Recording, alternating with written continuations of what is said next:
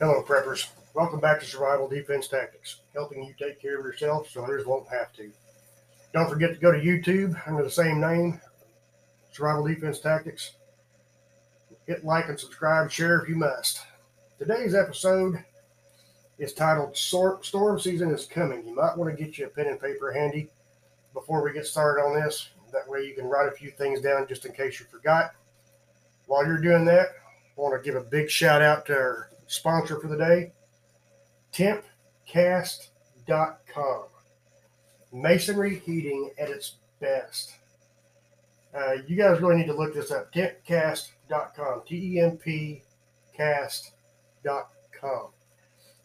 It's a amazing, amazing way to heat your home.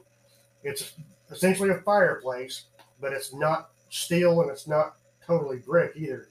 It's masonry and it absorbs heat from the fire and continues to distribute it. The way I understand it, it requires less wood than a traditional fireplace. And some of the models even have little ovens on top where you can bake a loaf of bread, bake a pizza, so on and so on. I say bake, I should say cook. But uh, I've spoke with the owner, Patrick, super nice guy, highly intelligent. He definitely knows his business, and he's been doing this for quite a few years. Uh, no matter what size your house is, no matter what your layout is, I'd be willing to bet they have a model that's right for you. And they are kind of Lincoln log in nature. They send it to you, you build it, and it's pretty amazing. So, like I said, tempcast.com. Pardon me. I'm doing my best to sound like an old hound dog. All right. Storm season is coming. If you've got your pen and paper handy, I hope you do. There's a list of things I want to go over with you before the spring storm season hits. Hopefully, wherever you are listening to this, it hasn't already hit, but it's going to here in Southwest Okie So, if you're in this area, you might want to write a few things down. Uh, obviously, you're going to want a flashlight with new batteries and extra batteries just to be safe. And of course, once again, these are things that you really need to double check before it's too late. Uh, if your plan is not to use flashlight or batteries, what about candles and matches? Do you have plenty of candles? Do you have plenty of matches or lighters or a way to get the candles lit? And anything from a tea light candle all the way to a pillar type candle, whatever it is that your your needs are and however you intend to do it. Next thing on the list, I highly recommend if you don't have one, you need to get one. It is a Storm Sentry weather radio. And for those of you who don't know what that is, it's a wireless radio. It sits on your uh, sit it on your desk. You mount it to the wall. It's got an AC adapter. You plug it in. It also has battery backup. The emergency broadcast system, when they issue an alert for severe weather or hurricanes, you know, whatever it is, wherever you're at, whatever your primary uh, anomaly is, when they issue that alert, it sets off the weather sentry. So, unlike an FM radio, this thing doesn't run continually making noise. It's quiet. And then when the emergency broadcast services or your local NOAA weather radio station sends out a weather alert, then your radio goes off to let you know when, where, how bad, so on and so on. With that radio, like I said, it does have an AC adapter with them. Almost all of them do. Uh, almost every single one of them is battery operated in the event of a power failure. This is the model you want. That weather sentry will do you no good whatsoever if you do not have batteries in it and you lose power. Because once you lose power, you lose ability to get more updates if the storm is going to get more severe or maybe it's finally passed and it's safe to, you know, come out. Here's the thing if you have a storm cellar, above ground, below ground, I, I don't care as long as you've got a storm cellar. Do you have plenty of seating, places for people to sit? And with that, is it just you and your family, or do you have neighbors that come by, you know, that you've allowed access to your storm cellar in the event of severe weather? Do you have folding chairs, camp chairs, bench seating, a place for everybody to sit? Because if you're going to be down there for a while, having to stand up all the time or sit on a cold concrete floor, or a metal floor, that's going to be miserable. Next item on the list do you have a place for your pets? Now, if you're like we are, we take our pets to the cellar when we go. Uh, we have three dogs, everywhere from a hundred pound down to five pound. So, is there enough room in there for your pets? And if so, where are they? Are they in the middle of the floor under your feet? Are they under your chairs? Just however, do you have a place for them? And with that pet topic, do you have a place for them to lay? Do you have like pet bedding down there for them or a blanket they can lay on so they can stay off the cold floor? Uh, also, they're going to need food and water. If you're down there for any length of time, we might keep you some dog food bowls, uh, 30, 40 pound bag of dog food, whatever, and plenty of drinking water for them. Next thing to consider is your cellar big enough to sleep in? If it is, do you have cots, like folding camp cots? And yet again, this depends upon the occupancy that you intend to have in your cellar at one time. If it's you and your wife, you've got two chairs, two cots, and enough doggy beds for your pets, you're probably good to go. Is your cellar big enough that 12 people can sit in it, but then there's no place for anybody to sleep? These are all things considering, of course, time, money. I understand uh, restrictions on how many people you can fit, so on so on. I completely understand. I'm not trying to make you feel guilty for not having a big enough cellar. Just are you prepared for the amount of people that you may wind up having in there? Of course, in that cellar, do you have food and water for the human beings? Like I said, there's no guarantee that you go down in that cellar and 30 minutes later you're coming back out. As a kid growing up in southwest Oklahoma, I promise you, I have spent plenty of nights in a cellar on a folding camp cot because Mother Nature was relentless and did not want to let up anytime soon. So, to a degree, it was an adventure as a child, as a parent and an adult. It's not necessarily an adventure anymore. It's a necessity. It's a, it's a thing to be prepared for just in case. If you have children that go with you, depending upon their age, do you have coloring books and crayons? Do you have anything, board games at all, anything at all that would help keep them occupied and keep their mind off the storm? Yet again, like I said, as a child, they may find the storm fascinating and this is an adventure. Uh, other kids may not find that adventurous at all, and keeping them distracted and entertained would probably do you a lot of good. At least give you a peace of mind knowing that they're not sitting there dwelling on the fact that there could be a tornado outside. Next item on the list place for elderly supplies like meds or an O2 tank. And while that may sound silly because none of us expect to be in the cellar long enough to miss a dose of medicine, what about somebody that may have emphysema, uh, COPD, somebody that requires an O2 tank?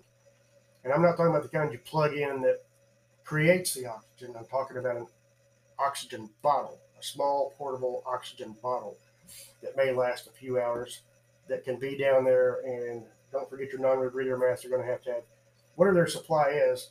You need to make sure that you have that either in the cellar already or readily accessible to go in the cellar.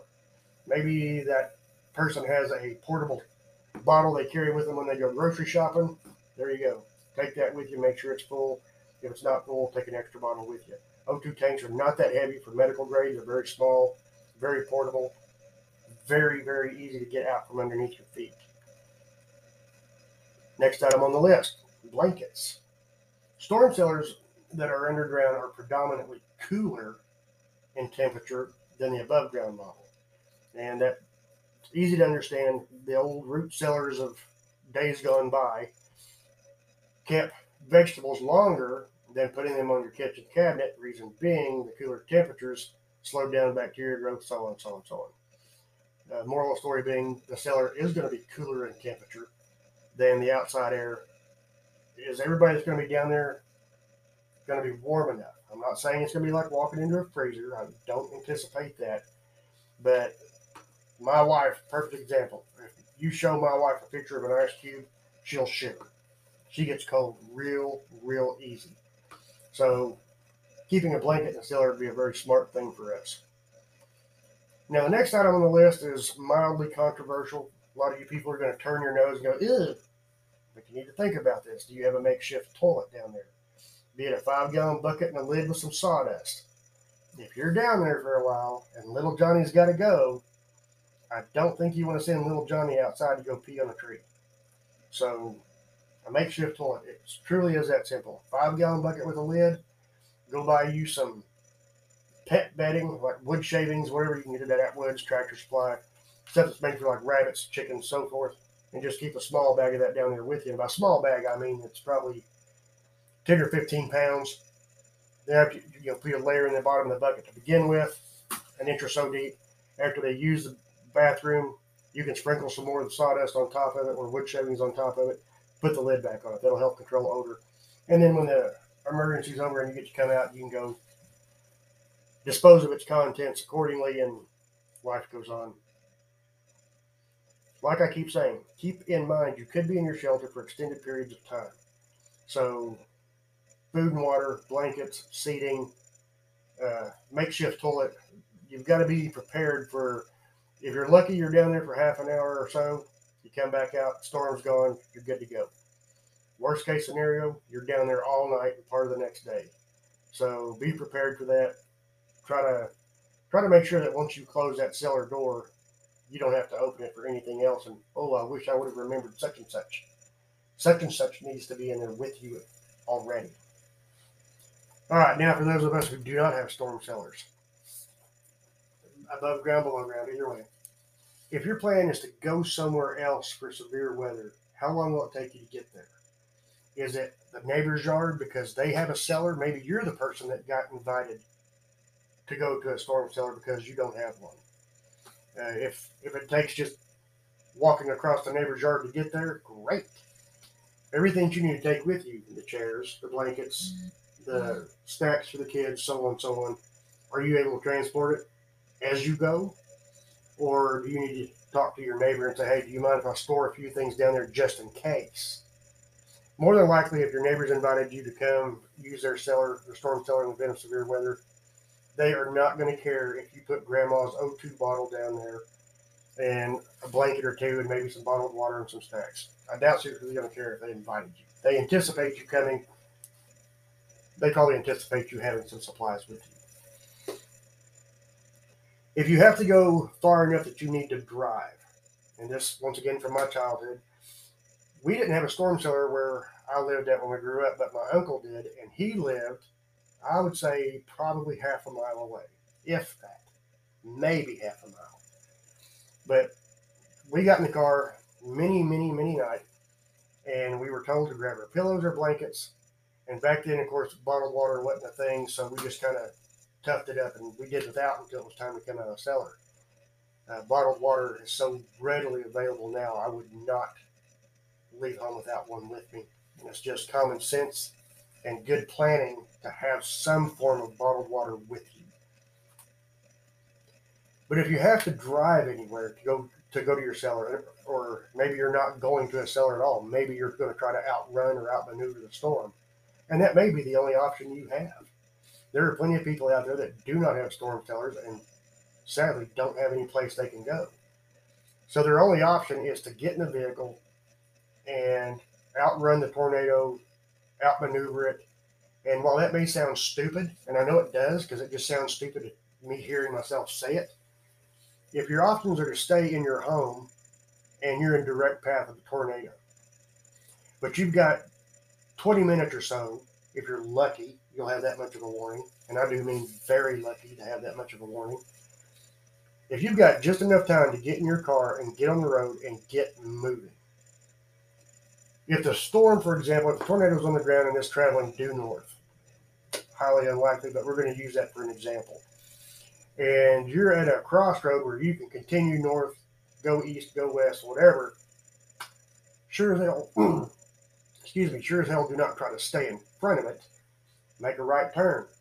As dumb as that sounds, you've got a 50 50 chance it won't follow you. Tornadoes are not intelligent, they do not follow people. While many people think that they have been followed by a tornado, that's the way Mother Nature works. So, if you're going to be using a vehicle to escape, for lack of a better term, Do you have it fueled up and ready to go? And are your emergency supplies already in there? Back to grandma's oxygen bottle, the snacks and bottled water, the coloring book, so on and so on. While I doubt seriously little Johnny's going to be sitting in the back seat coloring while you're basically pulling your best rendition of Mario and Andretti,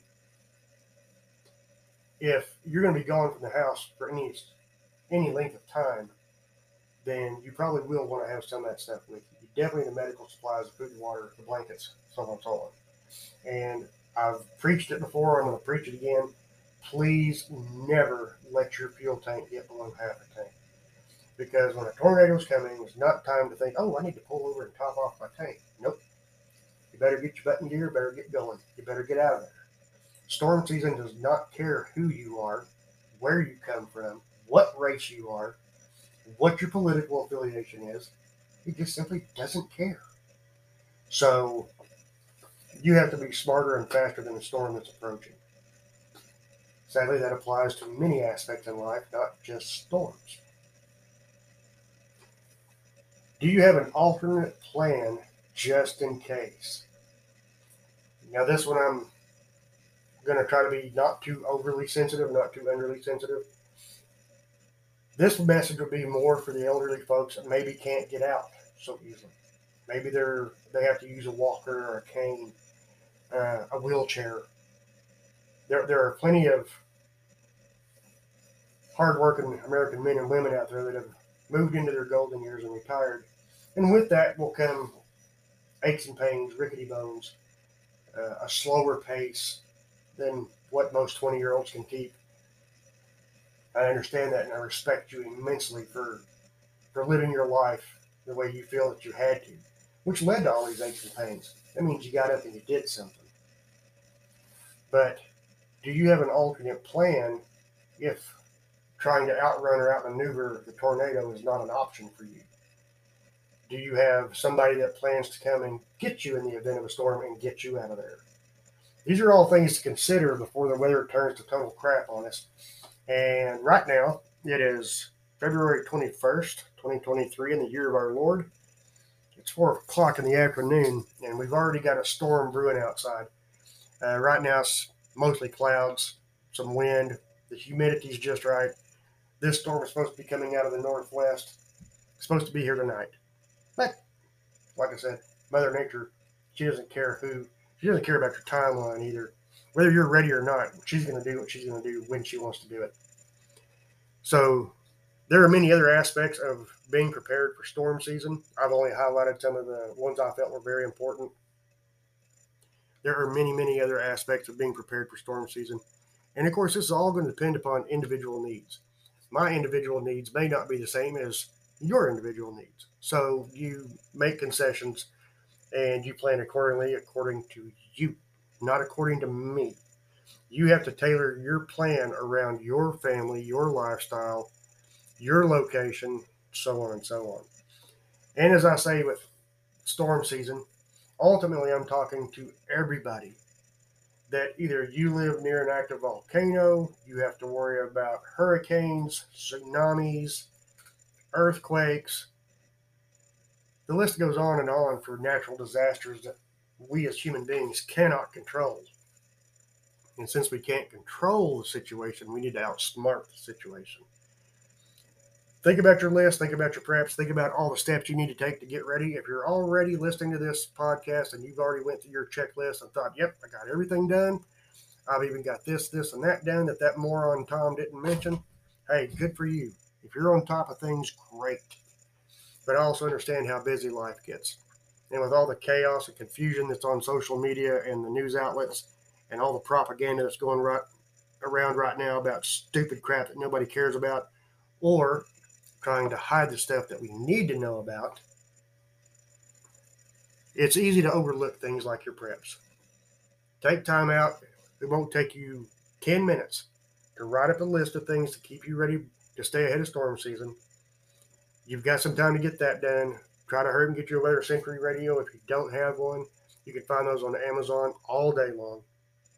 They're not very expensive, and they are worth their weight in gold and I live right smack in the middle of Tornado Alley. I know what I'm talking about. So, if you don't have one, please consider investing in one. You'll be glad you did. As always, thank you for listening. Stay safe. God bless.